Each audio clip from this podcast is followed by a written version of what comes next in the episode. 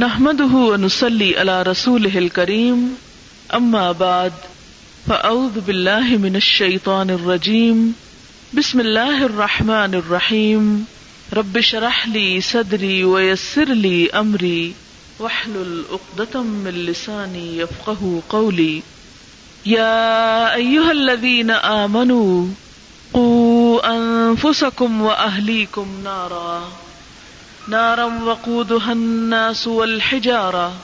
عليها ملائكة غلاظ شداد. لا يعصون الله ما أمرهم ويفعلون ما يؤمرون. يا أيها الذين كفروا لا تعتذروا اليوم. إنما تجزون ما كنتم تعملون. يا أيها الذين آمنوا توبوا إلى الله توبة نصوحا. عسى ربكم أن يكفر عنكم سيئاتكم ويدخلكم جنات تجري من تحتها الأنهار يوم لا يخزي الله النبي والذين آمنوا معه نورهم يسعى بين أيديهم وبأيمانهم يقولون ربنا ربنا أتمم لنا نورنا واغفر لنا إنك على كل شيء قدير. يا أيها النبي جاهد الكفار والمنافقين واغلظ عليهم ومأواهم جهنم وبئس المصير.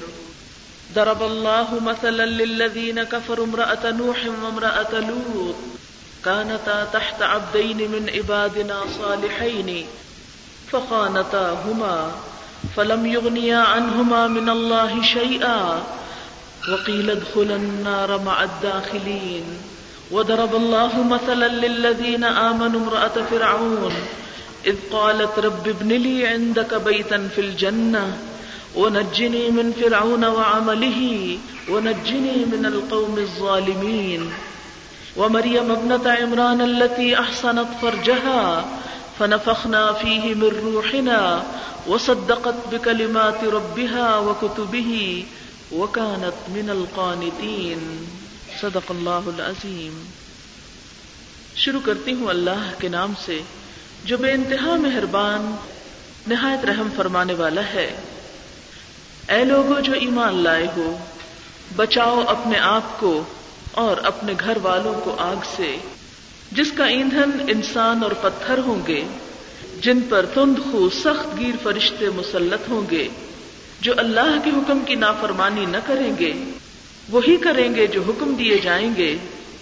اے لوگوں جنہوں نے کفر کیا، آج معذرتیں نہ کرو۔ یقیناً تم تو وہی جزا دیے جا رہے ہو جو تم کرتے رہے ہو۔ اے لوگوں جو ایمان لائے ہو، توبہ کرو اللہ سے، توبہ خالص۔ امید ہے کہ تمہارا رب تمہاری برائیاں تم سے دور کر دے گا اور تمہیں ایسے باغوں میں داخل کرے گا جن کے نیچے نہریں بہ رہی ہوں گی۔ جس دن اللہ نبی صلی اللہ علیہ وسلم کو اور ان لوگوں کو جو آپ کے ساتھ ایمان لائے رسوا نہ کرے گا، ان کا نور ان کے آگے آگے اور ان کی دائیں جانب دوڑ رہا ہوگا۔ وہ کہیں گے، اے ہمارے رب، ہمارا نور ہمارے لیے مکمل کر دے۔ تمام کر دے اور ہم کو بخش دے۔ بے شک تو ہر چیز پر قدرت رکھنے والا ہے۔ اے نبی صلی اللہ علیہ وسلم، جہاد کیجیے کفار اور منافقین سے، اور ان پر سختی کیجیے اور ان کا ٹھکانہ جہنم ہے، اور وہ بدترین ٹھکانہ ہے۔ اللہ تعالی کافروں کے لیے ایک مثال بیان کرتا ہے۔ نو علیہ السلام اور لوت علیہ السلام کی بیویوں کی۔ وہ دونوں ہمارے نیک بندوں کی زوجیت میں تھی لیکن انہوں نے اپنے شوہروں سے خیانت کی تو وہ ان کے اللہ کے سامنے کچھ بھی کام نہ آ سکے۔ اور کہہ دیا گیا، آگ میں داخل ہونے والوں کے ساتھ تم دونوں بھی داخل ہو جاؤ۔ اور اللہ تعالیٰ ایمان والوں کے لیے ایک مثال بیان کرتا ہے۔ پھر اون کی بیوی کی جب وہ کہنے لگی، اے میرے رب، میرے لیے اپنے پاس جنت میں ایک گھر بنا دے، اور مجھے فرعون اور اس کے عمل سے نجات دے، اور مجھے ظالم قوم سے نجات دے۔ اور مریم جو عمران کی بیٹی تھی، جس نے اپنی شرمگاہ کی حفاظت کی، تو ہم نے اس میں اپنی روح سے پھونک دیا اور اس نے اپنے رب کے کلمات کی تصدیق کی اور اس کی کتابوں کی اور وہ فرما بردار لوگوں میں سے تھی۔ مزز خواتین، اس وقت میں نے آپ کے سامنے سورت التحریم، اٹھائیسویں پارے کی آخری سورت کی آخری چھ آیات یعنی آیت نمبر چھ سے لے کر بارہ تک پڑا ہے۔ اور اس کا ترجمہ بھی آپ نے سنا ہے۔ اس میں خطاب ہے ایمان والوں سے۔ یا ایوہ الذین آمنو، اے لوگو جو ایمان لا چکے ہو۔ کون ہوتا ہے مومن؟ جو اللہ تعالی کو اپنا رب، اپنا خالق، مالک، معبود سمجھتا ہو۔ جو آخرت کے دن پر ایمان رکھتا ہو کہ اسے مرنے کے بعد ایک دن پھر اپنے رب کے پاس لوٹ جانا ہے۔ جو اللہ تعالیٰ کے تمام فرشتوں کو مانتا ہو، تمام رسولوں کو مانتا ہو۔ اور پھر اللہ تعالیٰ کی بھیجی ہوئی کتابوں کو مانتا ہو ایسا شخص جو اس بات کا اقرار کر لے، وہ مومن کہلاتا ہے۔ ایسے لوگوں کو اب خطاب کیا جا رہا ہے کہ صرف زبان کا اقرار کافی نہیں۔ یا ایوہ الذین آمنو، اب آگے بھی کچھ کرنا ہے۔ اور آگے کیا کرنا ہے؟ قو انفسکم، اپنے آپ کو بچاؤ۔ اور کس کو؟ وہ اہلی کم اور اپنے اہل و عیال کو، اپنے گھر والوں کو۔ کس سے بچاؤ؟ نارن، آگ سے بچاؤ۔ کون سی آگ؟ دوزخ کی آگ۔ کیسی آگ؟ وقو دہن سول ہجارا جس کا ایندھن انسان اور پتھر ہوں گے۔ اور ایسی آگ کے علیہ ملائکتن اس پر فرشتے مقرر ہوں گے۔ کیسے ہیں وہ فرشتے؟ غلازن، بہت سخت گیر ہیں۔ شداد بہت شدید ہیں، بہت تندخو ہیں۔ کیا کرتے ہیں وہ؟ لا یاسون اللہ ما امرحم جو اللہ نے ان کو حکم دیا ہے، اس کی نافرمانی نہیں کرتے۔ پھر کرتے کیا ہے وہ یف ما یؤمرون جو بھی اللہ تعالیٰ ان کو حکم دیتا ہے، وہ کرتے چلے جاتے ہیں۔ اب اس آیت میں خطاب ایمان والوں سے ہے۔ ہم لوگ جب کلمہ پڑھ لیتے ہیں، لا الہ الا اللہ کہہ دیتے ہیں، تو اس کے بعد تسلی سے بیٹھ جاتے ہیں۔ ہم سمجھتے ہیں اب جنت کا دروازہ تو ہمارے لیے کھل گیا ہے، اب اور کچھ کرنے کی کیا ضرورت ہے؟ ہم تو بخشے بخشائیں۔ ہم تو حضور صلی اللہ علیہ وسلم کی امت میں سے ہیں، لہذا جنت میں جانے سے ہمیں تو کوئی چیز نہیں روک سکتی۔ لیکن یہاں پر اللہ تعالیٰ ایمان والوں سے ہی محمد صلی اللہ علیہ وسلم کی امت کے لوگوں سے ہی خطاب فرما رہے ہیں۔ یا الذین آمنو، اے لوگوں جو ایمان لا چکے ہو، اب ایمان لا کر کیا کرو؟ انفسکم اپنے نفس کی فکر کرو، اپنے نفس کو بچاؤ، اپنی جان کی فکر کرو۔ اور ساتھ ہی وہ اہلی کم اپنے گھر والوں کی، بیوی بچوں کی۔ ان کو بچاؤ، کس چیز سے بچاؤ؟ نارن آگ سے بچاؤ۔ اب دیکھیں کہ ہم اپنے لیے اور اپنے بچوں کے لیے دنیا کی آگ سے کتنا خود کو بچاتے ہیں۔ اپنے بارے میں تو خود انسان کانشیس ہوتا ہے، لیکن کبھی آپ نے دیکھا ہوگا کہ بچے جب چھوٹے ہوتے ہیں تو ماؤں کو کتنی فکر ہوتی ہے۔ ہائی چائے گرم ہے، اس کے پاس نہ چلے جائیں۔ ہائی آگ جل رہی ہے، اس میں کوئی بچہ ہاتھ نہ ڈال دے۔ اگر کبھی آپ نے دیکھا ہو کہ کوئی بچہ آگ کی طرف بڑھ رہا ہو، تو ماں کو کتنی فکر ہوتی ہے۔ مثلا اگر آپ کسی کام میں مصروف ہیں اور بچہ آگ کی طرف بڑھ رہا ہے، تو آپ یہ نہیں کہتے کہ ٹھیک ہے، وہ جاتا رہے۔ میں فارغ ہوں گی تو پھر بچے کو نکال لوں گی یا بچا لوں گی۔ آپ کیا کرتے ہیں؟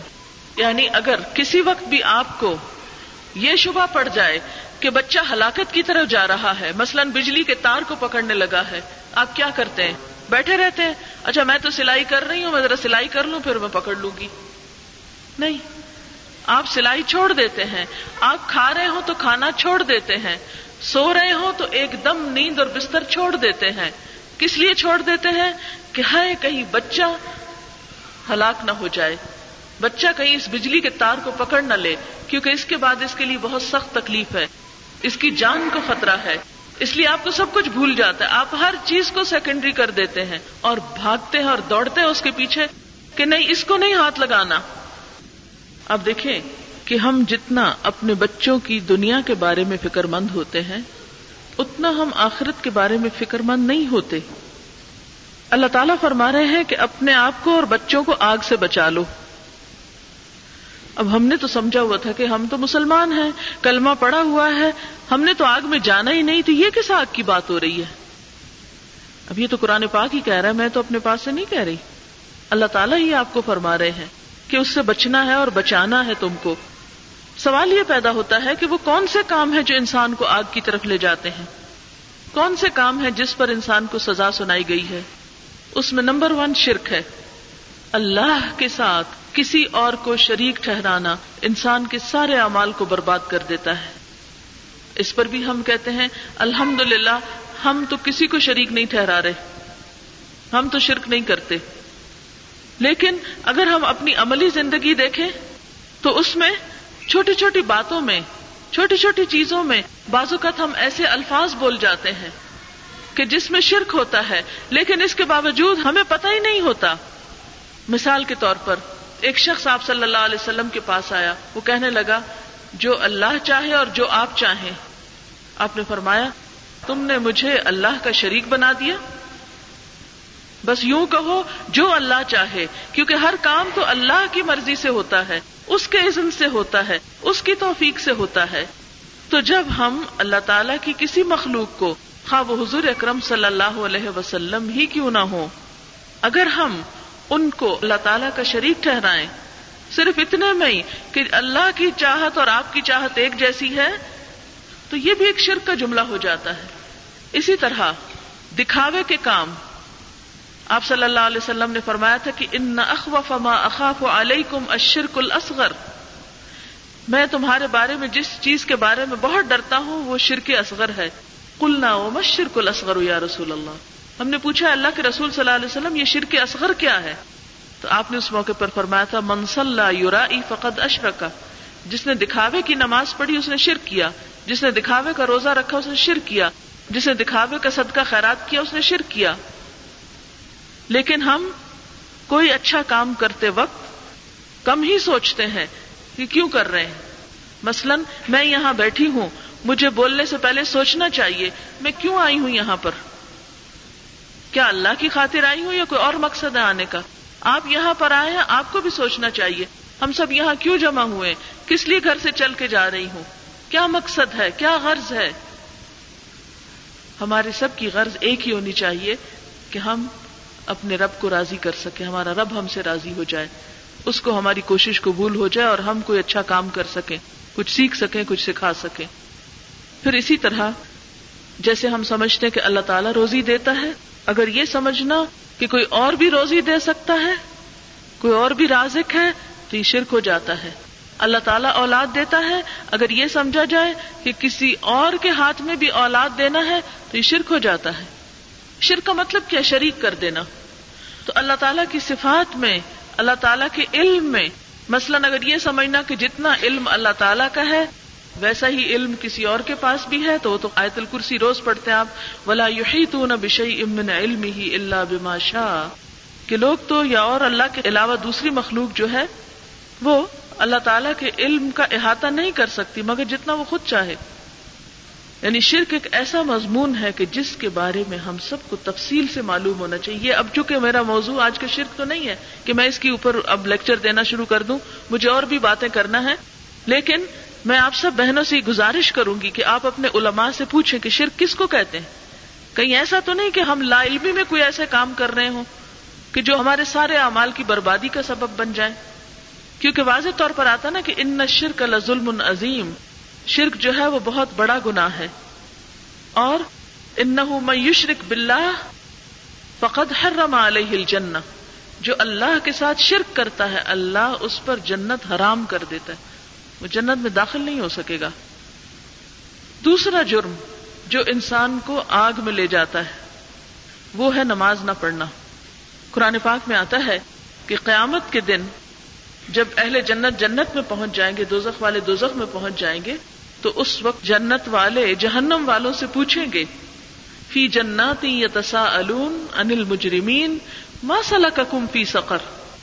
مجرموں سے پوچھیں گے، یہ دو میں تم کو کیا چیز لے گئی؟ تم یہاں کیوں چلے گئے؟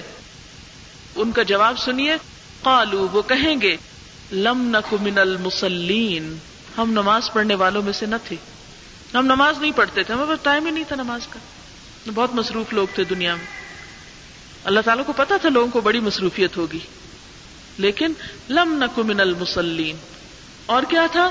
وہ لم نک ام المسکین اور ہم مسکین کو کھانا نہیں کھلاتے تھے ضرورت مندوں کی ضرورت کا خیال نہیں رکھتے تھے۔ اور تیسرا جرم کیا تھا؟ وہ کنہ نخود الخائدین اور ہم بحثیں کرنے والوں کے ساتھ مل کے بحثیں کرتے تھے، دین کا مذاق اڑاتے تھے۔ دین کے بارے میں جانتے کچھ ہے نہیں اور ہر وقت کوئی بھی حکم ہو تو کیوں ہے؟ کیسے ہے؟ کس لیے؟ کیا مقصد ہے؟ بحثوں کے ساتھ ٹال ٹلا دیتے ہیں۔ تو یہ تینوں کام، پہلا تو شرک ہے، پھر نماز نہ پڑھنا، پھر صدقہ نہ کرنا یعنی مسکینوں کے اوپر، بھوکے کی بھوک کا خیال نہ کرنا یعنی ایک معاشرے کے اندر بھوکے لوگ ہوں اور ہمیں ان کی پرواہ ہی نہ ہو۔ اور پھر دین کے معاملے میں non serious attitude non serious attitude عمل کچھ نہ کرنا، لیکن بحثیں خوب کرنا۔ اچھا بحثیں انسان کیوں کرتا ہے؟ دین میں حجتیں کیوں کرتا ہے؟ اس لیے کرتا ہے کہ کسی طرح جان چھوٹ جائے، کچھ کرنا نہ پڑے۔ خیر، اس کی تفصیلات تو آپ کو قرآن پاک میں اور بھی ملیں گی کہ کون کون سے عمل انسان کو دوزخ کی طرف لے جاتے ہیں۔ پھر اسی طرح آپ دیکھیں کہ عام روزمرہ زندگی میں انسانوں کے ساتھ معاملات کرتے ہوئے ہم بیٹھ جاتے ہیں دوسروں کی قیمت کرنے۔ اس کی برائی کر، اس کی بےزتی کر، اس کے ساتھ تانا دے، اس جھوٹ بول، اس طرح کے بہت سے کام کرتے ہیں۔ نبی صلی اللہ علیہ وسلم جب معراج پر تشریف لے گئے، تو آپ نے دیکھا کہ کچھ لوگوں کے ناخن پیتل کے ہیں اور وہ اپنا منہ بھی نوچ رہے اور سینا بھی نوچ رہے اپنا خود گوشت اوپر سے چھیل رہے ہیں منہ سے۔ آپ نے پوچھا، یہ کون لوگ ہیں جبریل علیہ السلام سے؟ تو انہوں نے کہا، یہ وہ لوگ ہیں جو دنیا میں دوسروں کی عزتیں نوچتے تھے اور ان کو ذلیل و خوار کرتے تھے۔ لیکن آج ہمیں پرواہی نہیں اس بات کی کہ ہم کس کے بارے میں بات کر رہے ہیں۔ جو دل میں آتا ہے، بولتے چلے جاتے ہیں۔ پھر اسی طرح اگر آپ میراج کی جو حدیث ہے، اس میں پڑھ لیں کہ نبی صلی اللہ علیہ وسلم کو جو لوگ دکھائے گئے جہنم میں، وہ کون کون لوگ تھے؟ تو اس سے بھی آپ کو تفصیل پتہ چل جائے گی، کون کون سی چیز انسان کو آگ میں لے جاتی، اس چیز سے میں نے بچنا ہے۔ وہ کام میں نے نہیں کرنے۔ تو ایمان والوں کو ایمان لا کر، کلمہ پڑھ کر، مسلمان کہلا کر، پھر ان کاموں کو کرنا ہے جو اللہ تعالیٰ نے کہے اور ان چیزوں کو چھوڑنا ہے جو اللہ تعالیٰ نے کہے کہ ان کو چھوڑ دو، تو تب تب جا کر ہم اپنی اس زندگی میں کامیاب ہو سکتے ہیں۔ بہرحال، اللہ تعالیٰ فرماتے ہیں، قو انفسکم و اہلی کم نارا۔ تو ہمیں اپنی فکر کے ساتھ ساتھ بچوں کی تربیت بھی کرنی ہے، کیونکہ ان کے بارے میں پوچھا جائے گا۔ نبی صلی اللہ علیہ وسلم نے فرمایا کل کم را و کل کم مسول ان ریتی ہی تم میں سے ہر شخص نگران ہے، ہر شخص رائی ہے، اور اس سے اس کی رعایا کے بارے میں پوچھا جائے گا۔ اور اس میں عورت کا نام لے کر آپ صلی اللہ علیہ وسلم نے فرمایا فل مر اترائیت فی بیت زوجہا و مسئولت انہا عورت اپنے شوہر کے گھر میں نگران ہے اور اس سے، اس کے بارے میں سوال کیا جائے گا۔ گویا عورتوں سے بھی حساب ہوگا، پوچھا جائے گا کہ تم نے اپنے بچوں کو کیا تعلیم و تربیت دی۔ ان کو صرف کھلانے پلانے کا کام کیا، ان کو صرف اچھے اچھے کپڑے پہنائے یا ان کی صرف دنیا بنانے کی فکر کی یا ان کی آخرت کے بارے میں بھی تم کو فکر تھی؟ ان کے بارے میں بھی حساب ہوگا۔ اسی لیے ہم دیکھتے ہیں کہ بڑے بڑے انبیاء کرام جو گزرے، انہوں نے مرتے وقت اپنی اولادوں کو کیا نصیحت کی تھی؟ ام کن تم شہدا اذ حضر یعقوب الموت اذ قال لبنیه ما تعبدون من بعدی؟ قالوا نعبد الہك و الہ آبائک ابراہیم و اسماعیل و اسحاق الہ واحدا ونحن له مسلمون۔ ان کو یہ فکر نہیں تھی کہ ہماری اولاد ہمارے بعد کھائے گی کہاں سے؟ ہماری اولاد رہے گی کہاں پر؟ جب ان کی موت کا وقت آیا، تو انہوں نے کیا کہا؟ کس کی عبادت کرو گے میرے بعد؟ مجھے تمہارے اخلاق کی فکر ہے۔ حضرت زکری علیہ السلام کو جب ان کی اولاد نہیں ہو رہی تھی، تو وہ جب دعا مانگتے ہیں، دعا میں ساتھ کیا مانگتے ہیں؟ یارسنی و یارس من آل یعقوب، کہ میرا وارث بھی ہوگا اور آل یعقوب کا وارث بھی ہوگا۔ کیونکہ ان کی دینی تعلیم و تربیت کا اہتمام کون کرے گا؟ تو وہ صرف اولاد نہیں مانگتے۔ کہتے ہیں اللہ تعالیٰ مجھے ایسی اولاد دے کہ جو میری اس قوم کا بھی نگہبان ہو اور ان کے اخلاق کو بھی سنوارے اور ان کی دینی تعلیم و تربیت کا بھی احساس کرے۔ پھر اسی طرح باقی بھی اللہ کے نیک بندے جب دنیا سے رخصت ہوئے تو انہیں جاتے وقت جو غم اور فکر تھا وہ اس بات کا تھا کہ ہماری آئندہ نسلیں کس راستے پر ہوں گی؟ یہ مسلمان بھی رہیں گی یا نہیں؟ اور میں سمجھتی ہوں کہ اگر ہر مسلمان اس بات کی فکر کرے، کیونکہ اس کی بنیادی ذمہ داریوں میں سے اللہ تعالیٰ حکم دے رہے ہیں، تو پھر دنیا میں مسلمانوں کی نسلیں مسلمان ہی ہوں۔ لیکن افسوس کے ساتھ کہنا پڑتا ہے کہ کئی ایسے علاقے ہیں جہاں مسلمانوں نے اپنی دنیا کے لیے مائگریشن کی، لیکن ان کی نسلیں پھر دین پر قائم نہ رہ سکی اور اس وقت مسلمان الیون سپٹمبر کے بعد جس نئے فنومینا میں داخل ہو چکے ہیں تو خاص طور پر ایسی جگہ جہاں مسلمان مائنورٹیز میں ہیں، وہاں پر انہیں اپنے دین اور اپنے ایمان اور اپنی نسلوں کو بچانے کے لیے اور زیادہ اسٹرگل کی ضرورت ہے۔ کیونکہ اب نان مسلم ایسے مسلمانوں کو ایکسپٹ نہیں کر رہے جو ان کے کلچر میں نہیں ڈھل سکتے۔ آپ کو پتا ہے کہ الیون سپٹمبر کے بعد کینیڈین امیگریشن رولز میں جو تبدیلی ہوئی ہے، اس میں جو نئی شرائط آئی ہیں ایسے میں ایک دن نیوز پیپر پڑھ رہی تھی، تو اس میں انہوں نے لکھا کہ اب ہم ان لوگوں کو نیشنلٹی دیں گے کہ جو ہمارے کلچر کو اڈاپٹ کر سکے، اس میں جذب ہو سکے۔ یعنی دوسرے معنوں میں کہ جو ہمارے طریقوں کو ہٹ کے کسی اور طریقے پہ چلیں گے، وہ ہمارے لیے ایکسپٹیبل نہیں۔ تو پوری دنیا میں مسلمانوں کا ایک نعت کا تنگ کیا جا رہا ہے اور ایسے حالات میں اور زیادہ ہمیں اسٹرگل کرنے کی ضرورت ہے۔ اور یہ اسٹرگل انڈیویجلی گھر کے لیول پر ماں کی گود سے شروع ہوگی۔ ماں کی گود سے شروع ہوگی جو اپنے بچے کے اندر ایمان جگائے گی۔ اور پھر دوسرے نمبر پر معاشرتی ذمہ داری ہے کہ جو ماں باپ غافل ہیں، پھر دوسرے جو احساس رکھتے ہیں، ان پہ فرض عائد ہوتا ہے کہ وہ دوسروں کی بھی فکر کریں، کیونکہ بہرحال ہمیں آخرت میں اپنی آئندہ نسلوں کے بارے میں پوچھا جائے گا۔ کو انفسکم و اہلی کم نارا۔ اور آگ بھی کیسی ہے جس سے بچانا ہے؟ یہ دنیا کی آگ نہیں ہے جو لکڑی اور تیل سے جلتی ہے۔ وقود الناس والحجارہ۔ اس کا ایندھن تو انسان اور پتھر ہوں گے۔ پتھروں کی تو سمجھ میں آتی ہے، یہ ٹرینیں چلتی تھی پتھر کے کوئلے سے بہت آپ دیکھیں کتنا پاورفل انجن ہوتا ہے، جس کو وہ کھینچ لیتی ہے وہ آگ، جس سے اس کی انرجی بنتی ہے۔ لیکن انسان کس طرح جلے گا؟ آپ کو معلوم ہے کہ انسان کے اندر کاربن بھی ہے کیلشیم بھی ہے۔ وہ مادہ جو دیا سلائی کے اوپر لگا ہوتا ہے براؤن سا جس کو آپ لگا کے آگ جلاتے ہیں، وہ بھی ہمارے جسم کے اندر ہے۔ تو اگر انسان کا کیمیکل انالیس کیا جائے تو جو مادے ہمارے جسم کے اندر ہیں وہ ایسے ہیں کہ یا ان سے آگ لگتی ہے یا وہ بھڑکتے ہیں۔ تو جب انسانوں کو اس آگ میں ڈالا جائے گا تو خود انسانوں کے اندر سے شولے نکل کر اس آگ کو اور زیادہ تیز کریں گے۔ یعنی صرف جہنم کے پتھر نہیں، بلکہ کیا فرمایا؟ اناس لوگ بھی اس میں ایندھن فیول بنیں گے۔ یعنی لوگ صرف جلیں گے نہیں، بلکہ اس آگ کو اور تیز کر دیں گے۔ اور یہ کن کو کہا جا رہا ہے؟ ایمان والوں کو کہ تم اپنے بچوں کو اس کا فیول نہ بننے دینا۔ تم خود اس کا ایندھن نہیں بننا۔ اور پھر آگ بھی ایسی علیہ ملا غلاز شداد، جس پر فرشتے مسلط ہیں، مقرر ہیں۔ وہ فرشتے کس لیے مقرر ہیں؟ کہ وہ لوگوں کو دوزخ سے نکلنے نہ دیں گے باہر۔ قرآن پاک میں ایک جگہ پر آتا ہے کل لما ارادو یخرجو منہا من غم من اعیدو فیہا۔ جب بھی وہ چاہیں گے غم کے مارے کے جہنم سے نکل بھاگے کہیں، وہ فرشتے دوبارہ ان کو بیچ میں دھکیل دیں گے۔ نکلنے نہ دیں گے۔ لا یاسون اللہ امرہم۔ وہ اللہ کے حکم کی نافرمانی نہیں کریں۔ گے ان کی کسی سے دوستی نہیں۔ ان کی کسی سے ہمدردی کوئی نہیں کہ وہ کسی کی سائڈ لیں اور کسی سے کوئی رشوت لے کے ان کو باہر نکال دیں۔ نہیں۔ وہ یہ فالو نما مرون وہی کریں گے جو حکم دیے جائیں گے۔ جب ہمارا واسطہ ایک ایسے دن سے ہے اور اس دن پوچھ ہماری بھی ہے تو ہم کس طرح چین کی نیند سو سکتے ہیں؟ کس طرح ہم بے فکر ہو سکتے ہیں؟ لیکن ہماری بے فکری تو یہ بتاتی ہے کہ ہمیں کوئی احساس ہی نہیں۔ ہم نے تو جنت کا سودا پکا پکا کر رکھا ہے۔ پھر فرمایا الذین کفروا، اے لوگوں جنہوں نے کفر کیا۔ اور یہاں مراد کیا ہے؟ یعنی آمنو، کے بعد کفرو یعنی جو ایک تو اللہ تعالیٰ اور اس کے رسولوں وغیرہ کو نہیں مانتے، جو ایمان کے تقاضے وہ پورے نہیں کرتے۔ اور دوسرا یہ کہ اس حکم کا تقاضا پورا نہیں کرتے اور اس سے انکار کر دیتے ہیں اور اپنی ذمہ داری کو پورا نہیں کرتے۔ جب قیامت کے دن وہ پہنچیں گے تو ان سے کہا جائے گا، لا تعتذر اليوم، آج بہانے نہ کرو، عذر نہیں لاؤ۔ کیوں؟ اس لیے کہ دنیا میں ہمارے پاس ایک لمبی لسٹ ہے عذر کی۔ بہت سے ایکسکیوز ہیں۔ ہم بہت مصروف ہیں، ہمارے بہت کام ہیں، بچے بات نہیں مانتے پیئر پریشر ہے، معاشرہ بڑا خراب ہے، ہماری یہ مجبوری ہے، وہ مجبوری۔ بہت ساری لمبی لسٹ ہے مجبوریوں کی ہم سب کے پاس۔ ہم کہتے نہیں، ہم تو چاہتے ہیں ہمارے بچے مسلمان بنے، بس وہ گھر سے باہر ہی ایسے ماحول خراب ہے کہ وہ صحیح مسلمان بنتے ہی نہیں۔ لیکن بات یہ ہے کہ گھر میں ہم خود تو نماز نہ پڑھے خود تو پابندی نہ کریں، خود صبح سوتے رہیں۔ بچے کیسے اٹھیں گے؟ ان کو فرشتے تو نہیں اٹھائیں گے آ کے؟ ہم نہیں اٹھانا ہے نا؟ اسی طرح ہم خود ہر غلط کام کے لیے ایک راستہ کھولیں۔ یعنی جتنے بھی غلط کام ہیں ان کو پہلے ہمیں خود چھوڑنا ہوگا جب بچے ان کو چھوڑیں گے۔ اگر مائیں ہی گھر کے اندر ایک اچھی مثال نہیں ہے خود جھوٹ بول رہی ہے مثال کے طور پہ کوئی دروازے پہ آئی، ٹیلی فون میں تو اونچی آواز سے جاؤ، اس کو کہہ دو نہیں ہے۔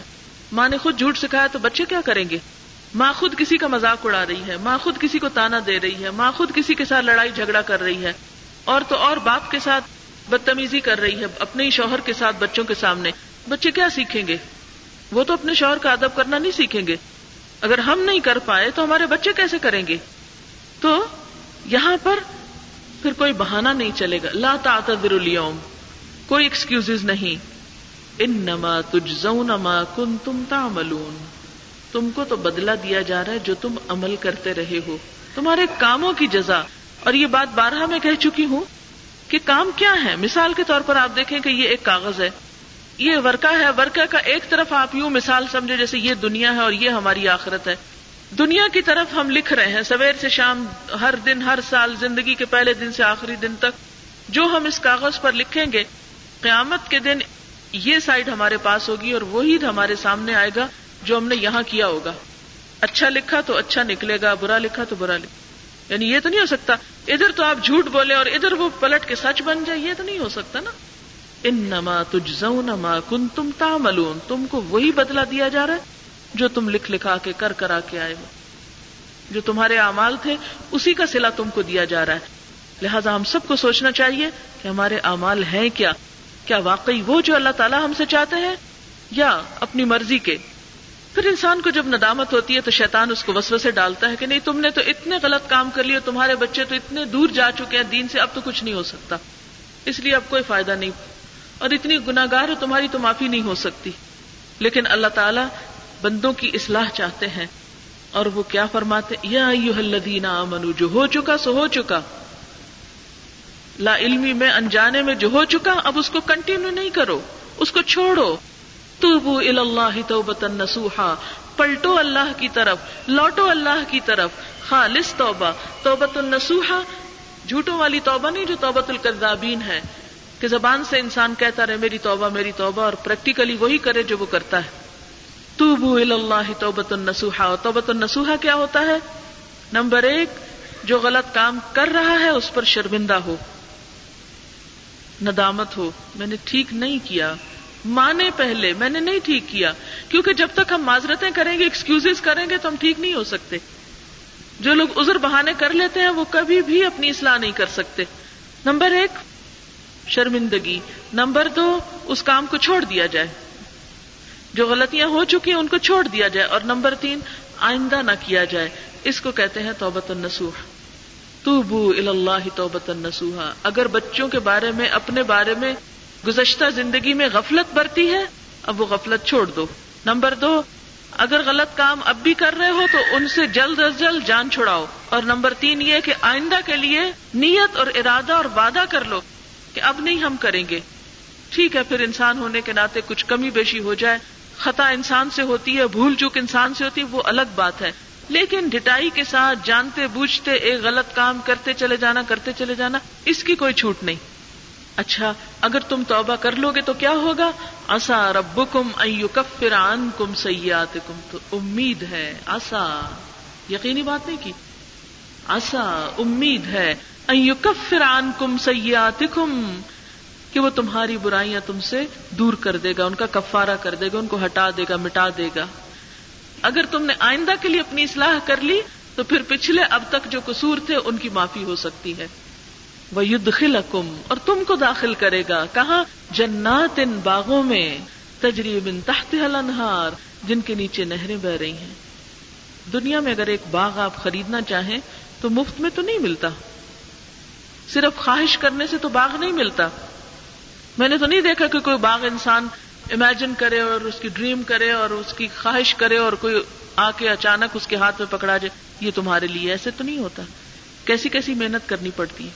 ایک گھر چھوٹا سا بنانے کے لیے بھی کتنی کوشش کرنی پڑتی تو بالکل اسی طرح اس جنت کو حاصل کرنے کے لیے بھی محنت اور کوشش اور سیکریفائس اور اسٹرگل چاہیے۔ اس کے بغیر تو نہیں ملے گی۔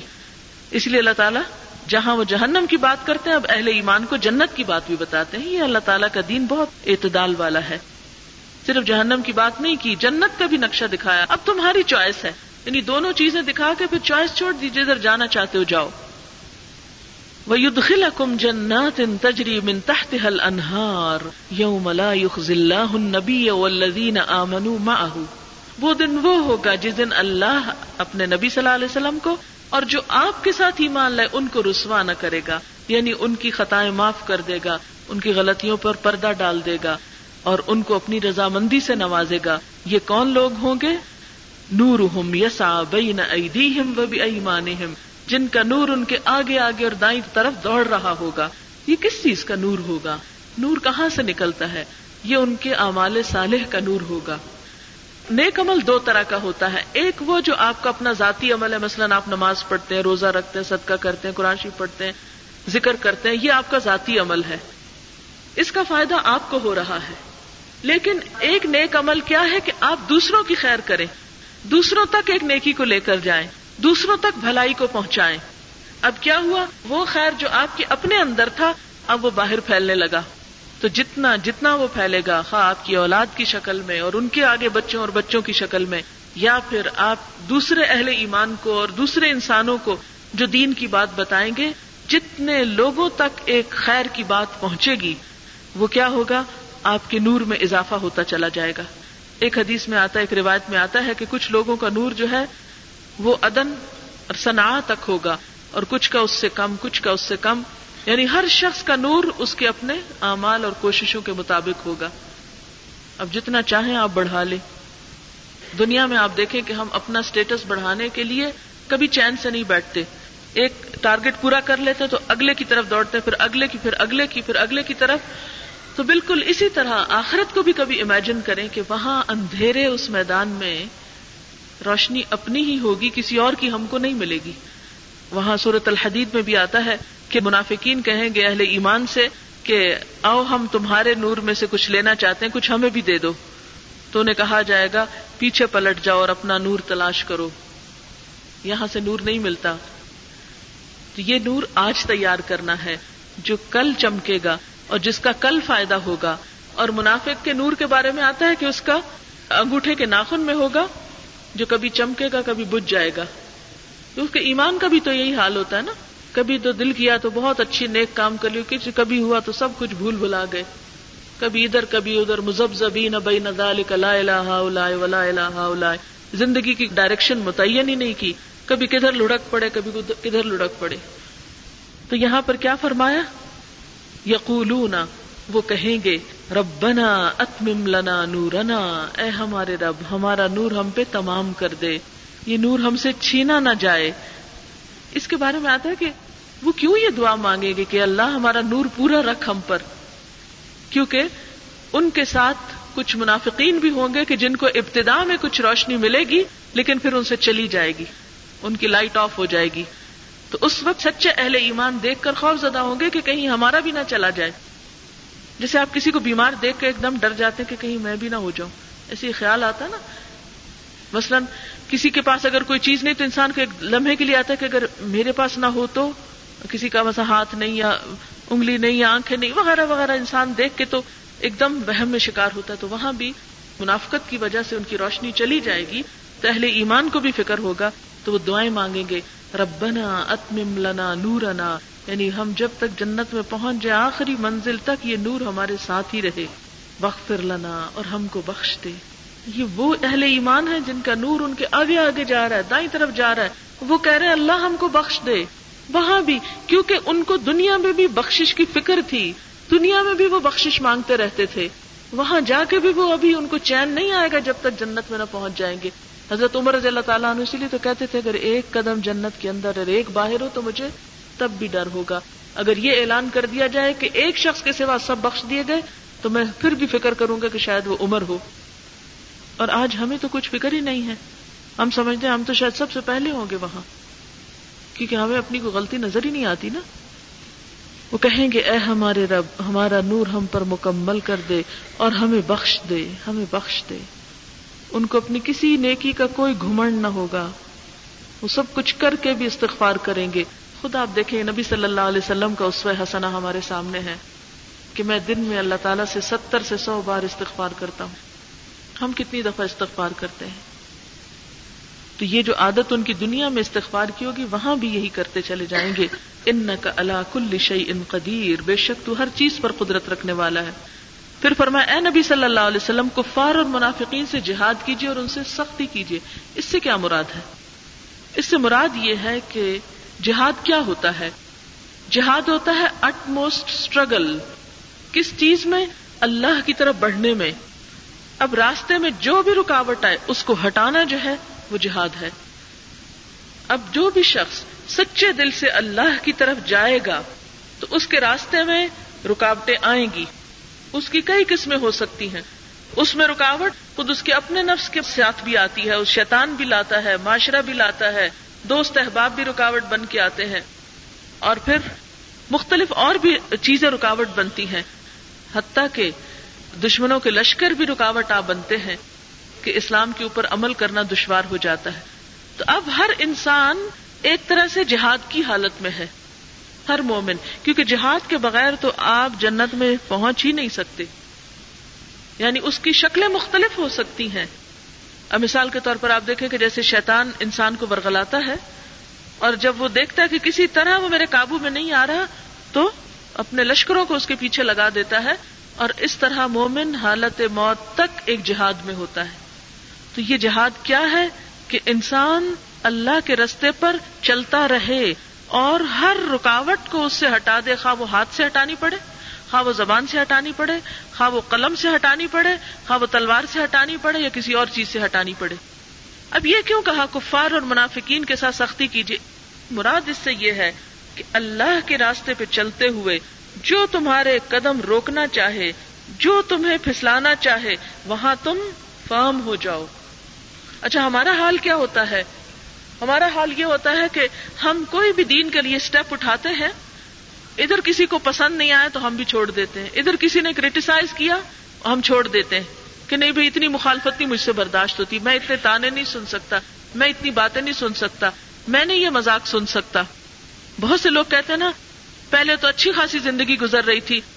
جب سے دین کے رستے پہ چلے ہیں، بڑی مشکلیں آ گئی اللہ تعالیٰ بھی آزماتا ہے۔ احسب الناس ان يتركوا ان يقولوا آمنا وهم لا يفتنون احسب الناس ان يتركوا ان يقولوا آمنا۔ بس اتنا کہنے پر کہ ہم ایمان لائے وهم لا يفتنون اور وہ آزمائے نہ جائیں گے۔ آزمائش نہیں آئے گی۔ آپ دیکھیں کہ آپ ایک مٹی کا برتن خریدتے ہیں نا، تو اس کو بھی ٹھوک بجا کے دیکھتے ہیں کہ ٹوٹا ہوا تو نہیں۔ میرے کام کا ہے یا بیکار ہے؟ اللہ تعالیٰ جب کسی بندے کو چنتے ہیں اور اپنی جنت کے لیے سلیکٹ کرتے ہیں، تو وہ ٹھوک بجا کے دیکھتے ہیں یہ میرے کام کا بھی ہے یا نہیں؟ یہ کچا تو نہیں؟ کیونکہ کچا برتن تو بہ جائے گا، وہ تو لیک آؤٹ ہو جائے گا اس میں سے سب کچھ۔ اس لیے جو شخص بھی دین کے رستے پہ چلتا ہے، کسی نہ کسی طرح ہر ایک کی آزمائش مختلف ہوتی ہے۔ مخالفتوں کا سامنا کرنا پڑتا ہے کریٹیسم سننا پڑتا ہے۔ قربانی دینی پڑتی ہے، کبھی بھوک کی، کبھی نیند کی، کبھی کسی چیز کی۔ یعنی آزمائشیں آتی ہیں۔ دنیا میں بھی آپ دیکھیں کہ چھوٹی سے چھوٹی کوئی چیز لینے کے لیے بھی آپ کو کچھ خرچ کرنا پڑتا ہے، کچھ قربان کرنا پڑتا ہے۔ جنت کا سودا تو بہت مہنگا ہے۔ اس کی ایک گز بھر جگہ جو ہے وہ دنیا اور دنیا و مافیا سے بہتر ہے۔ تو اتنی مہنگی جگہ، اتنی قیمتی جگہ جہاں آپ جانا چاہتے ہیں، کیا وہ صرف باتوں سے مل جائے گی؟ اور اس کے لیے کچھ کریں گے نہیں؟ تو اس لیے فرمایا کہ ایسی قوتیں اور ایسی رکاوٹیں اور اس میں کفار کے علاوہ منافقین کا بھی ذکر ہے۔ منافق وہ لوگ ہوتے ہیں جو اوپر سے مسلمان بنے ہوئے ہوتے ہیں، لیکن ان کے دل میں اسلام کی کوئی محبت نہیں ہوتی۔ ایسے لوگ کافروں سے بھی زیادہ خطرناک ہوتے ہیں۔ کیونکہ کافر کی بات کو تو ہم یہ کہہ کے فوراً ہم ڈیفینس ہو جائے اچھا یہ مجھے روک رہا اب تو میں کر کے دکھاؤں گی۔ لیکن جو اپنا اسلام کا لبادہ اوڑے ہوئے ہوتے ہیں، وہ ہمدرد بن کے آتے ہیں اور انسان ان کو پہچان بھی نہیں پاتا۔ کہ یہ میرے دین کے راستے سے رکاوٹ بن رہے یہ مجھے اللہ کے راستے سے روکنے لگے۔ ان کی پہچان زیادہ مشکل کام ہوتی۔ تو ایسے لوگ جو آپ کو اللہ کے راستے سے دور کرنا چاہے۔ تو ایسے میں پھر انسان کو وغلز علیہم فرم اسٹینڈ یعنی اس لیے مطلب بحث، مباحثہ، جھگڑا اور آپ ان سے لڑائی، گالی، گلوچ نوزبلہ کریں لوگوں سے، یہ مراد نہیں ہے۔ جہنم و المصیر اس کے بعد اللہ تعالیٰ دو مثالیں دیتے ہیں۔ اور اس میں ہم سب کے لیے بہت بڑا سبق ہے۔ پہلی مثال کافروں کے لیے ہے۔ نو علیہ السلام کی بیوی کی اور لوت علیہ السلام کی بیوی کی۔ یہاں یاد رکھیے کہ کفر سے مراد کفر عقیدہ ہی نہیں صرف بلکہ کفر عمل بھی مراد ہے، عمل کا انکار بھی مراد ہے۔ کیسے؟ نو علیہ السلام کی بیوی اور لوت علیہ السلام کی بیوی۔ اللہ تعالیٰ فرماتے کانتا تحت ابدئی من عبادنا صالح نے یہ دونوں ہمارے نیک بندوں کی بیویاں تھیں، پیغمبروں کی بیویاں۔ لیکن کیا ہوا؟ فخانتا ہما انہوں نے اپنے شوہروں سے خیانت کی تھی۔ یہ نہیں تھا کہ وہ کافر تھی کوئی مسلمان نہیں تھی۔ لیکن کیا تھا ان کے اندر؟ خیانت تھی۔ خیانت کس کی صفت ہوتی؟ ہے منافقت کی صفت ہوتی ہے۔ انہوں نے کیا خیانت کی تھی؟ لوت علیہ السلام کی بیوی کے بارے میں آتا ہے کہ جب فرشتے آئے تھے ان کے گھر میں حضرت لوت علیہ السلام کے پاس، تو انہوں نے ہی اپنی قوم کو اطلاع کر دی تھی۔ بہرحال، جو بھی ہو، اب ہوا کیا کہ جب عذاب آیا ان قوموں پر۔ جیسے لوت علیہ السلام کی قوم پر عذاب آیا تھا۔ اللہ تعالیٰ نے حکم دیا لوت علیہ السلام کو کہ اپنے گھر والوں کو لے کر رات کے پچھلے پہر میں اس بستی کو چھوڑ کر نکل جاؤ۔ اور تم میں سے کوئی پلٹ کے پیچھے نہ دیکھے۔ حضرت لوت علیہ السلام اپنے بیوی بچوں کو لے کر نکل گئے۔ ابھی جا ہی رہے تھے۔ نکلے ہی تھے بستی سے، کچھ دور گئے تھے کہ پیچھے بستی پہ عذاب آ گیا۔ اب جو ہی گڑگڑاہٹ ہوئی، عذاب آیا تو ان کی بیوی نے پیچھے پلٹ کے دیکھ لیا۔ منع کیا گیا تھا نا پیچھے نہیں دیکھنا۔ جو ہی پیچھے دیکھا تو ایک پتھر آ کر اس کو لگا۔ فکانت من الغابرین وہ پیچھے رہ جانے والوں میں سے تھی۔ غابر غبار سے ہے۔ جیسے انسان چلتا ہے نا تو غبار پیچھے رہ جاتا ہے۔ تو لوت علیہ السلام اپنے بچوں کو لے کر چلے گئے۔ بیوی وہیں رہ گئی کیونکہ اس نے خیانت کی۔ منع کیا گیا تھا۔ پیچھے نہیں دیکھنا۔ پیچھے کیوں دیکھا؟ اس لیے کہ اس کی ہمدردی اس ظالم قوم سے تھی۔ یہاں پر مجھے آپ یہ بتائیے ہم جو یہ سوچ کے بیٹھے رہتے ہیں، چونکہ ہم مسلمان ہیں، حضور صلی اللہ علیہ وسلم کی امت میں سے ہیں۔ چاہے ہم شرک کریں، ہم بدت کریں، ہم نماز پڑھیں کہ نہ پڑھیں، چوری کریں، قتل کریں، ڈاکہ کریں، جو مرضی کریں، ہم حضور کی امت میں سے آپ ہم کو جنت میں ضرور لے جائیں گے، ہے نا؟ اکثر لوگ یہ سمجھتے ہیں۔ لیکن یہاں پر آپ دیکھیں لوت علیہ السلام اپنی بیوی کو نہیں بچا سکے۔ بیوی کہنے کو مسلمان تھی، پہلے ساتھ لے کے جا رہے تھے۔ لیکن چونکہ دل میں وہ پکا ایمان نہیں تھا، اہل ایمان کی نسبت اہل کفر سے زیادہ ان کو رغبت تھی، تو کیا ہوا؟ ساتھ نہیں جا سکی۔ المر امن احب، انسان اس کے ساتھ ہوتا ہے جس سے وہ محبت کرتا ہے۔ دنیا میں جس سے محبت کرتا ہے، قیامت کے دن بھی اسی کے ساتھ اٹھایا جائے گا، انہی لوگوں کے ساتھ جمع کیا جائے گا۔ کیونکہ جس سے محبت ہوتی ہے، انسان آٹومیٹکلی اس کے پیچھے جانے لگتا ہے۔ پھر آپ کو سوچنا نہیں پڑتا، پھر آپ کو اپنے آپ کو پش نہیں کرنا پڑتا، پھر آپ ایک دم ایکشن لیتے ہیں۔ تو یہاں پر بھی کیا ہوا کہ اس کی جو محبت تھی اپنے شوہر کے ساتھ ایمان والوں کے ساتھ، وہ ویسی نہ تھی جیسی وہ ایک قوم کے ساتھ اٹیچمنٹ تھی۔ تو جو ہی عذاب آیا، تو پیچھے پلٹ کے دیکھا فکانت من الغابرین وہ پیچھے ہی رہ گئی۔ نو علیہ السلام، ان کی بیوی کے بارے میں بھی یہی آتا ہے، وہ بھی نیک پیغمبر تھے۔ اللہ کے ایسے پیغمبر جنہوں نے ساڑھے نو سو سال سے زیادہ تبلیغ کی تھی۔ ہاں؟ اب آپ دیکھیں، اتنا اللہ کے دین کا کام کرنا ہم نے تو شاید چند سال بھی نہ کی ہو۔ اتنا، ایک دن، دو دن نہیں، ساڑھے نو سو سال کہنے کی بات ہے۔ اتنے دن اللہ کی عبادت اور تبلیغ کا کام کرنے کے باوجود بھی جب عذاب آیا تو اپنی بیوی اور بیٹے کو بچا نہ سکے۔ پرانے پاک میں آتا ہے کہ جب وہ سیلاب، طوفان آیا اور زمین سے بھی پانی اگلا اور آسمان سے بھی، تو نو علیہ السلام اپنے بیٹے کو کہتے ہیں، آخری وقت میں بھی سمجھا رہے ہیں، یا بنیر کب معنا۔ اے بچے ہمارے ساتھ سوار ہو جاؤ۔ قال سآوی الى جبل يعصمني من الماء۔ کہنے لگا کہ میں تو پہاڑ پہ چڑھ جاؤں گا، مجھے پانی سے بچا لے گا۔ نو علیہ السلام کہتے ہیں، قال لا عاصم اليوم من امر اللہ۔ بیٹے، آج اللہ کے حکم سے کوئی چیز نہ بچا سکے پھر بھی یقین نہیں آیا۔ ابھی یہ باتیں ہو ہی رہی تھی کہ فحال بینہم الموج۔ ایک پانی کا ریلا آیا اور بیٹے کو بہا کے لے گیا۔ اور پھر بعد میں جب طوفان تھما نو علیہ السلام اپنے بیٹے کے بارے میں بہت غمگین تھے۔ اللہ تعالیٰ سے دعا کرتے ہیں کہ اللہ تعالیٰ ان نبنی من اہلی، میرا بیٹا میرے گھر والوں میں سے تھا۔ قال انه ليس من اهلك فرمایا وہ تیرے گھر والوں میں سے نہ تھا۔ انه عمل غیر صالح۔ وہ تو ایک غیر صالح چیز تھی۔ فلا تسالني ما ليس لك به علم۔ اني اعذك ان تكون من الجاهلين ایسی چیز کا سوال نہ کرو جس کا تمہیں علم نہیں۔ میں تم کو نصیحت کرتا ہوں کہ تم لا علم لوگوں جیسی بات نہ کرو۔ اے نوح بیٹے کی بات نہ کرو۔ کوئی سفارش نہیں، کوئی شفاعت نہیں، کچھ نہیں۔ وہ جس سے محبت رکھتا تھا، جس قوم میں سے تھا، اسی کے ساتھ چلا گیا۔ کہتے ہیں کہ کہنے کو وہ بھی مسلمان تھا، لیکن اس کی صحبت اچھی نہیں تھی، اس کی کمپنی اچھی نہیں تھی۔ وہ ایسے لوگوں میں اٹھتا بیٹھتا تھا جو دین والوں کا مذاق اڑاتے تھے۔ اسی لیے کسی شاعر نے شعر لکھا، جس کا مطلب فارسی کا شعر اس لیے اردو ترجمہ کروں گی کہ اصحاب کہف کا کتا نیک لوگوں کی صحبت میں تھا، تو وہ صحبت اس کو جنت میں لے جائے گی۔ لیکن نو علیہ السلام کا بیٹا، پیغمبر کا بیٹا تھا۔ کمپنی اچھی نہیں تھی، صحبت اچھی نہیں تھی، لہٰذا وہ جنت میں باپ کے ساتھ نہ جا سکے گا۔ تو بہنوں، یاد رکھیں ہاں ہم نبی صلی اللہ علیہ وسلم کی امت میں سے ہوں، یا کسی سید خاندان میں سے ہوں، یا ہمارے باپ دادا بہت نیک لوگ بھی ہوں، یا ہمارے شوہر بہت اللہ والے ہوں، یا ہمارے بچے بہت نیک ہوں۔ جب تک ہم خود کام نہیں کریں گے، تو کسی اور کی نیکی ہمیں کام نہیں دے گی۔ یہ ہماری بہت بڑی بھول ہے۔ ہمیں سے بہت سے لوگ نیک لوگوں کی وجہ سے بخشے جانا چاہتے ہیں۔ اور اسی وجہ سے آپ دیکھیں، کبھی ہم کوئی دن منا رہے ہوتے ہیں، کبھی کوئی دن منا رہے ہوتے ہیں کہ یہ فلاں نیک شخص کا دن ہے، یہ فلاں مہینے کا فلاں دن ہے۔ کیوں؟ کہ وہ ہم سے خوش ہو جائیں وہ بڑے نیک لوگ تھے، وہ خوش ہوں گے، ہمیں بھی اپنے ساتھ جنت میں لے جائیں گے۔ ایسا نہیں ہوتا۔ اگر ایسا ممکن ہوتا تو لوت علیہ السلام کی بیوی پیچھے نہ رہتی نو علیہ السلام کا بیٹا پانی میں نہ جاتا۔ اور یہاں نو علیہ السلام کی بیوی کی بھی بات کی گئی۔ دونوں پیغمبر اپنی بیویوں کو اللہ کے عذاب سے نہ بچا سکے، کچھ بھی کام نہ آ سکے۔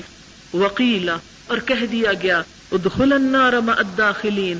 آگ میں داخل ہونے والوں کے ساتھ تم دونوں بھی داخل ہو جاؤ۔ کہہ دیا گیا، کہہ دیا گیا قیلا ہم میں سے اکثر لوگ کہتے ہیں، عذاب قبر کیا چیز ہے؟ وہ تو جب آخرت ہوگی عدالت لگے گی تو پھر وہ وہاں عذاب ہوگا۔ اس سے پہلے کیا؟ یہ ابھی سے کہہ دیا گیا۔ کیونکہ نو علیہ السلام کی قوم کے بارے میں آتا ہے اغرقو فادخلوا نارا۔ غرق کیے گئے اور فوراً ہی آگ میں داخل کر دیے گئے۔ تو یہ کس عذاب کی طرف اشارہ ہے؟ عذاب قبر کی طرف اشارہ ہے۔ تو برزخ میں بھی سزا کا وجود ہے۔ اب ان کی بیویوں کو بھی فوراً آگ میں داخل کر دیا گیا۔ ادخل النار مات داخلی جہاں اور جا رہے تم بھی چلی جاؤ۔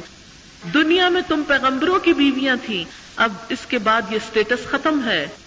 آخرت میں کسی عورت کا سٹیٹس شوہر کا نہیں ہوگا، دنیا میں تو یہ ہوتا نا، اگر کسی عورت کا ہسبینڈ پریزیڈنٹ ہے، تو وہ فرسٹ لیڈی خود بخود بن جاتی، خواہ اس کے اندر کوئی کمال نہ ہو۔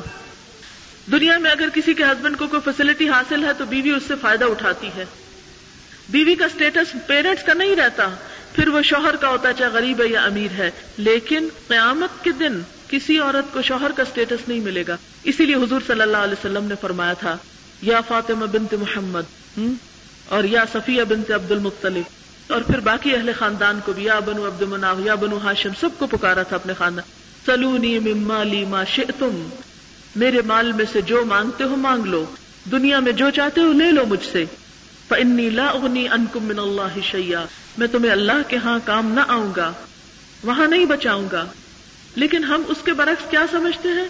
چونکہ ہم اہل بیت سے مثلا محبت کرتے ہیں، اس لیے ان کی وجہ سے ہم بھی جنت میں پہنچ جائیں گے۔ اللہ تعالیٰ کے رسول صلی اللہ علیہ وسلم اپنی بیٹی فاطمہ کو کہہ رہے ہیں، فاطمہ، اپنے لیے خود کچھ کرو یعنی تم خود نیک عمل کرو۔ یہی وجہ تھی کہ صحابہ کرام جن کو جنت کی خوشخبری دنیا میں ملی تھی، وہ بھی ہر وقت فکر مند ہوتے تھے کہ کوئی غلط کام ایسا نہ ہو جو اللہ کو پسند نہ آئے۔ پھر اس کے بعد کیا ہوا؟ وضرب اللہ مسل للذین آمنوا امرأة فرعون۔ اور ایمان والوں کے لیے ایک بہت اچھی اگزامپل ہے کس کی؟ فرعون کی بیوی کی۔ فرعون ایک کافر شوہر ہے۔ اللہ کا مقابلہ کرتا ہے، ظالم انسان ہے۔ لیکن بیوی کے دل میں ایمان آ گیا ہے۔ بیوی مسلمان ہو گئی ہے۔ اور ایسا ایمان آیا ہے کہ ہر چیز سے ٹکرا گیا ہے۔ اس قالت، رب ابن لی عندک بیتا فی الجنہ۔ کہنے لگی، اے میرے رب، میرے لیے اپنے پاس جنت میں گھر بنا دے۔ ظاہر اتنے بڑے بادشاہ کی بیوی تھی کہ دنیا میں اس کا نام تھا۔ اتنا بڑا محل اور اتنی بڑی دنیا کی ہر چیز، لیکن اس کو کچھ بھی اچھا نہیں لگتا۔ جو ہی اس کے ایمان کا شوہر کو پتا چلا، تو اس نے سخت سزائیں دی۔ آتا نا قرآن پاک میں پھر آؤں دل اوتاد تو بعض تفصیلی روایات میں آتا ہے کہ وہ ہاتھوں میں کیل ٹھکوا دیتا تھا سزا کے طور پر۔ اور یہ سلیب پہ چڑھانے کی سزا بھی وہیں سے بنیادی طور پر اس کے آغاز ہوا تھا۔ بہرحال، تو وہ اتنی جسمانی سزائیں بھگت کر۔ اب آپ دیکھیں، ایک تو اس کا اسٹیٹس گیا، دنیا کا عیش و عشرت گیا، محل سے نکال دی گئی، ہر چیز چھن گئی۔ لیکن ایمان دل میں ہے، کسی چیز کی پرواہ نہیں۔ کہتی رب ابن لی اند کبئی تنفل جنا اللہ اپنے پاس جنت میں گھر دے دے۔ مجھے فرعون کے محلات نہیں چاہیے۔ آج آپ دیکھیں، وہ سب محلات کھنڈر بن چکے ہیں۔ فرعون بھی گیا، اس کی ساری بادشاہت بھی گئی، سب کچھ غرق۔ لیکن کتنی عقل مند تھی وہ ایمان والی۔ کہتی مجھے تو وہاں چاہیے۔ میرا کیا نقصان ہے؟ یہاں کچھ چلا بھی جائے تو۔ منجنی من فرعون۔ اللہ مجھے فرعون سے نجات دے، کیونکہ بہت ظلم کرتا تھا نا۔ وہ عمل ہی اور اس کے عمل سے نجات دے یعنی ظالمانہ عمل سے۔ وہ نجنی من القوم الظالمین اور اس ساری ظالم قوم کے کاموں سے مجھ کو نجات دے۔ بہت بیچاری پریشان۔ ایک عورت ذات کتنا مقابلہ کر سکتی ہے؟ سوچے ذرا۔ لیکن اس کو پتا تھا کہ ایمان بچانے کی چیز ہے۔ ایمان اتنی سستی چیز نہیں ہے۔ جنت کا سودا سستا نہیں ہے۔ وہ مریم ابنت عمران، اور دوسری طرف عمران کی بیٹی مریم کی مثال اللہ احسنت فرجہا، جس نے اپنی شرمگاہ کی حفاظت کی۔ یہ ایک مسلمان بیٹی کا کردار بتایا جا رہا ہے کہ اس کو اپنی شرم و حیا کی کیسے حفاظت کرنا ہے۔ اور اس کا سلا اللہ تعالیٰ کیا دیتے ہیں؟ جو لڑکی اپنی عزت و عصمت کی حفاظت کرتی ہے، کیونکہ جب حضرت جبریل علیہ السلام بھی آئے تھے تو اس وقت وہ کہتی ہیں کہ میں رحمان کی پناہ چاہتی ہوں، اور یعنی وہ کبھی بھی انہوں نے کسی غلط چیز کا سوچا نہ تھا، کیونکہ ان کی ماں نے ان کو نظر کیا تھا۔ وہ ایک الگ سٹوری انشاءاللہ دیکھتی ہوں، اگر کسی وقت ٹائم ہو تو الگ بات کروں گی۔ اس میں بھی ایک عورت کا زبردست کردار سامنے آتا ہے۔ ماں بیوہ ہے، باپ فوت ہو چکا ہے، خود پریگنٹ ہے۔ انی نظر تو لکما فی بطنی محررن جو میرے پیٹ میں ہے، تیرے لیے آزاد ہوگا۔ شوہر کے فوت ہونے کے بعد کیا تمنا ہوتی ہے عورت کی کہ میرا بچہ جو میرا سہارا بنے گا، وہ میرا ہو اب۔ اس کو بہت زیادہ پروٹیکٹ کرتی بہت پوزیسو ہوتی ہیں ایسی مائیں کہ جن کے شوہر فوت ہو جاتے ہیں، وہ بہت بچوں پہ ڈپینڈ کرتی ہیں۔ لیکن یہاں دیکھیں، دل کے غنا کا کیا عالم ہے، کہتی ہے انی نظر تو لکما فی بطنی۔ میں نے تو جو کچھ بھی میرے پاس سب سے پیاری چیز ہے، وہ میں تیرے نام پہ نظر کرتی ہوں۔ تو مجھ سے قبول کر لے۔ اور اس پر جب وہ پیدا ہوئی تو بیٹی پیدا ہو گئی۔ کہنے لگی، یا اللہ، یہ کیا ہو گیا؟ یہ تو بیٹی ہو گئی۔ اللہ تعالیٰ فرماتے ہیں، اللہ کو پتا ہے کیا پیدا ہوا بہرحال پھر انہوں نے اس کو ہیکل میں بھیجا۔ حضرت زکری علیہ السلام کفالت کرتے تھے۔ تو وہ بچی جو ابتدا سے ایک نیکی کے اس پر ہیکل میں چونکہ اس سے پہلے کبھی عورتیں نہیں گئی تھی۔ یہ پہلا مرحلہ تھا اور سارا وقت وہ عبادت میں اور ایک نیکی کے کام میں انہوں نے اپنی جوانی بسر کی تھی۔ تو اللہ تعالیٰ نے اس کا سلا کیا دیا۔ اللہ نے ایسا کام ان سے لیا، ایسا بہترین کام کہ وہ دنیا کے لیے ایک معجزہ بن گیا۔ فنفخ نافی ہی میں روح ہم نے اپنی روح میں سے اس میں پھونکا۔ وہ صدقت بکلمات ربها وكتبه اور مریم اپنے رب کے کلمات، اپنے رب کی باتوں اور کتابوں کی تصدیق کرتی تھی۔ تصدیق اس وقت تک نہیں ہوتی جب تک آپ کو پتا نہ ہو کہ کیا لکھا ہوا ہے۔ تصدیق کتاب بند کر کے نہیں ہوتی۔ تصدیق اسی وقت ہوتی ہے نا جب انسان عمل بھی کرتا ہے اس پر۔ صدق العمل۔ تو مریم علیہ السلام جو تھی، وہ صرف یعنی یہ نہیں کہ جاہلانہ طور پر جو بس آیا وہ آنکھیں بند کر کے کر رہی تھی، بلکہ ایک مفسر تو لکھتے ہیں کہ وہ جو ان کے پاس پھل آتے تھے تو ان کے خیال میں ان کے پاس اللہ تعالیٰ کی طرف سے وہ صحیفے بھی کچھ آئے تھے۔ بہرحال یہ تو ایک الگ بات ہے، لیکن یوں لگتا ہے جب کتابوں اور کلمات کی بات ہوتی ہے کہ ایک دین کو سمجھنے والی خاتون بھی تھی۔ وہ صدقت بکلمات رب، اس سے عورت کی ایک اور ذمہ داری کا پتہ چلتا ہے۔ وزقر نما فی بیوت کن من آیات اللہ والحکمہ کہ دین کی تعلیم اور دین کا کام اور دین کی سمجھ عورت کے لیے بھی بہت ضروری ہے، کیونکہ اسی کی گود سے آگے نسل کو پروان چڑھنا ہے۔ وصدقت بكلمات ربها وكتبه وكانت من القانتين وكانت من القانتين قنوت کہتے ہیں دوام اطاعت کو. اطاعت کرنا اللہ کی بات ماننا، لیکن مسلسل دوام اطاعت، آجزی کے ساتھ. کوئی تکبر نہیں اپنی عبادت کا. تو یہ تھا ان کا کردار. اب آپ دیکھیں کہ اللہ تعالیٰ نے دونوں گروہوں کو الگ الگ کر دیا. ایک طرف نیک شوہر ہیں اور بیویاں جو ہیں وہ خیانت کار ہیں. دوسری طرف شوہر ظالم ہے اور بیوی جو ہے وہ ایمان والی ہے۔ تو فیصلہ کس کے حق میں ہوا؟ ایمان والوں کے حق میں۔ ہاں کسی کا شوہر جو ہے وہ کافر ہو یا بے عمل ہو یا فاسق ہو، اگر عورت خود نیک ہے تو اس کی جزا کچھ اور ہے۔ تو کبھی بھی ہم یہ عذر اور بہانہ نہیں کر سکتے کہ یا اللہ، ہم کیا کریں؟ ہم تو بہت کمزور عورتیں ہیں۔ نہ ہمارے لیے ہمارے بچوں کی تربیت ممکن ہے، نہ ہمارے لیے ہمارے گھروں میں نیک بن کے رہنا ممکن ہے۔ دیکھیں کہ جب آپ ہمت ہار دیں گے تو کچھ بھی ممکن نہیں۔ لیکن جب آپ ارادہ کر لیں گے تو ہر چیز ممکن ہو جاتی۔ عورت جو ہے وہ بڑی سخت جان بھی ہوتی ہے۔ بچوں کی پیدائش کے مرحلے کو آسان کام ہے، لیکن کس کس طرح ان سے گزرتی ہے اور پھر بھی ڈٹرمنڈ ہوتی ہے۔ کتنی کتنی تکلیفیں زندگی میں اٹھاتی ہے یعنی طبی طور پر اس کے ساتھ ایسی ایسی تکلیفیں لگی ہوئی کہ جن کو سہتی چلی جاتی ہے۔ تو اگر ہم بچوں کی خاطر، دنیا کی خاطر سب کچھ برداشت کرتے ہیں، کیا دین کی خاطر دو جھڑکیاں نہیں برداشت کر سکتے؟ کہ بہت سی عورتیں کہتے ہیں ہماری شوہر نماز پسند نہیں کرتے۔ ان کو پردہ پسند نہیں، ہمارے شوہر کو یہ نہیں پسند، وہ نہیں پسند۔ دنیا کی تو ہر بات ہم ان سے منوا لیتے ہیں، لیکن جب دین کی بات آتی ہے تو ہم بہت سے بہانے کر لیتے ہیں۔ تو یاد رکھیے، ہم قیامت کے دن یہ کہہ کے نہیں بچ سکتے کہ اللہ وہ ہمارے شوہر کو چونکہ نیک بننا پسند نہیں تھا، اس لیے ہم سب غلط کام کرتے رہے۔ اللہ نے ہمیں عقل دی ہے، سمجھ دی ہے اور ہمارے اوپر لازم کیا ہے کہ ہم وہ کریں جو ہمارا رب ہم سے چاہتا ہے۔ تو اس کے لیے ہمیں خود بھی اپنے آپ کو بچانا ہے اور اپنے بچوں اور آئندہ نسلوں کی بھی فکر کرنی ہے اور حفاظت کرنی ہے۔ اللہ تعالیٰ ہمیں اس کی توفیق عطا فرمائے۔ کوئی سوال ہو آپ کے ذہن میں تو آپ کر سکتے ہیں۔ کچھ چیزوں کے بارے میں کہا کہ ان ٹاپکس پہ کچھ روشنی ڈالے اس میں سب سے پہلے نیاز کی بات ہے۔ آپ دیکھیں کہ ہمیں رسک کس نے دیا ہے؟ سمپل سی بات ہے۔ کس نے سب کچھ دیا ہے؟ یہ پانی اگر اللہ نہ برسائے تو کہیں سے کوئی لا سکتا ہے؟ اللہ تعالیٰ قرآن پاک میں فرماتے کل ارأيتم ان اصبح ماؤكم غورا فمن يأتيكم بماء کیا تم نے غور کیا کہ اگر اللہ تعالیٰ تمہارا یہ پانی زمین کے اندر گہرائی میں لے جائے تو کون ہے جو بہتے چشمے تمہیں لا کر دے؟ کھانا کون دیتا ہے؟ اولاد کس نے دی؟ سب کچھ کس کی طرف سے آئے اللہ کی طرف سے۔ تو جب ہم صدقہ کریں، خیرات کریں، نیاز دیں تو پھر کس کے نام کی دیں؟ یا کسی اور کے؟ کسی اور کے نہیں، اللہ ہی کے نام کی۔ لہذا جب بھی صدقہ کریں، جب بھی خیرات کریں، تو اللہ کے نام کی اور صرف اللہ کے نام کی۔ کیسے؟ قرآن پاک میں ہم کہتے ہیں یا کا نابدو صرف تیری ہم عبادت کرتے ہیں۔ وہ یا کا نستعین صرف تجھ سے ہم مدد چاہتے ہیں۔ لیکن بعض لوگ کیا کہتے ہیں؟ نظر اللہ نیاز حسین۔ ایسے بولتے ہیں، پتہ نہیں، یہاں تو بولتے ہیں کہ نہیں، پاکستان میں کہتے ہیں اس طرح کہ نظر اللہ نیاز حسین۔ یعنی انسانوں کے نام کی نیاز دیتے ہیں تو ہمیں کیا کرنا ہے؟ نظر بھی اللہ اور نیاز بھی اللہ۔ یعنی سب کچھ ان نسلاتی و نسخی و محیا و مماتی للہ رب العالمین۔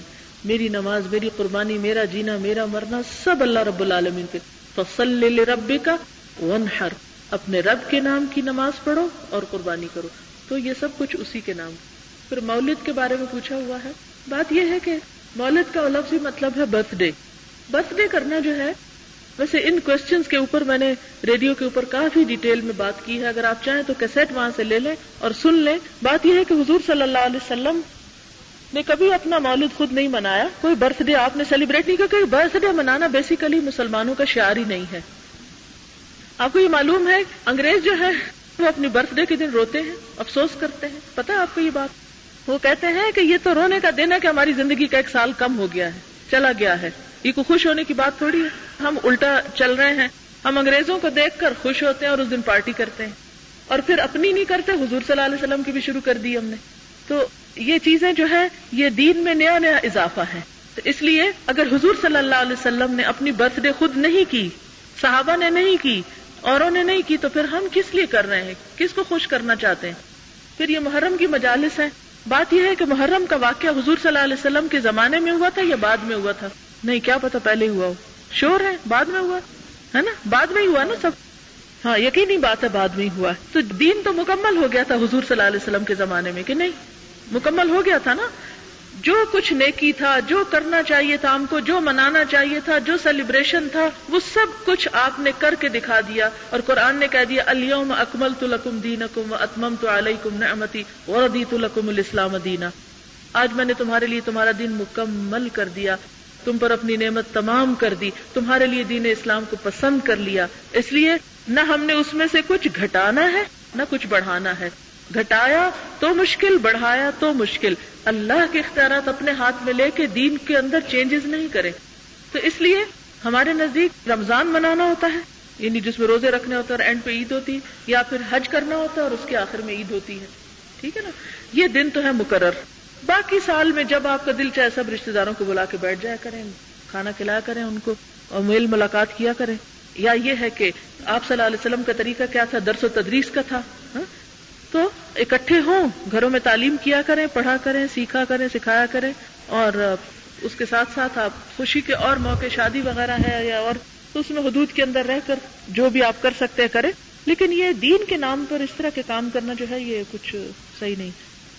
یہ جو ہم غوث پاک کی محفل کرتے ہیں شیخ عبد القادر جلانی کے نام پہ اور ان سے کہتے ہیں المدد یا غوث اعظم المدد۔ تو یہ کیا یہ جائز ہے کہنا؟ اور یہ ایسی محفل ایسا کرنا اور ہر جی۔ گیارہویں تاریخ کو یہ کرنا اوکے ایسا کرنا شرک ہے۔ ابھی جو میں شرک کی بات کر رہی تھی نا کیوں؟ اس لیے یا کا نابدو وہ ایا کا نستعین۔ صرف ہم تجھ سے مدد چاہتے ہیں۔ تو آپ کو لفظ غوث کا مطلب آتا ہے کہ نہیں آتا؟ غوث کا مطلب ہوتا ہے جو ہماری فریادیں سنے نبی صلی اللہ علیہ وسلم جب جنگ بدر کا موقع تھا، تو یا حیو یا قیوم برحمت کا استغیث کس کے آگے کر رہے تھے؟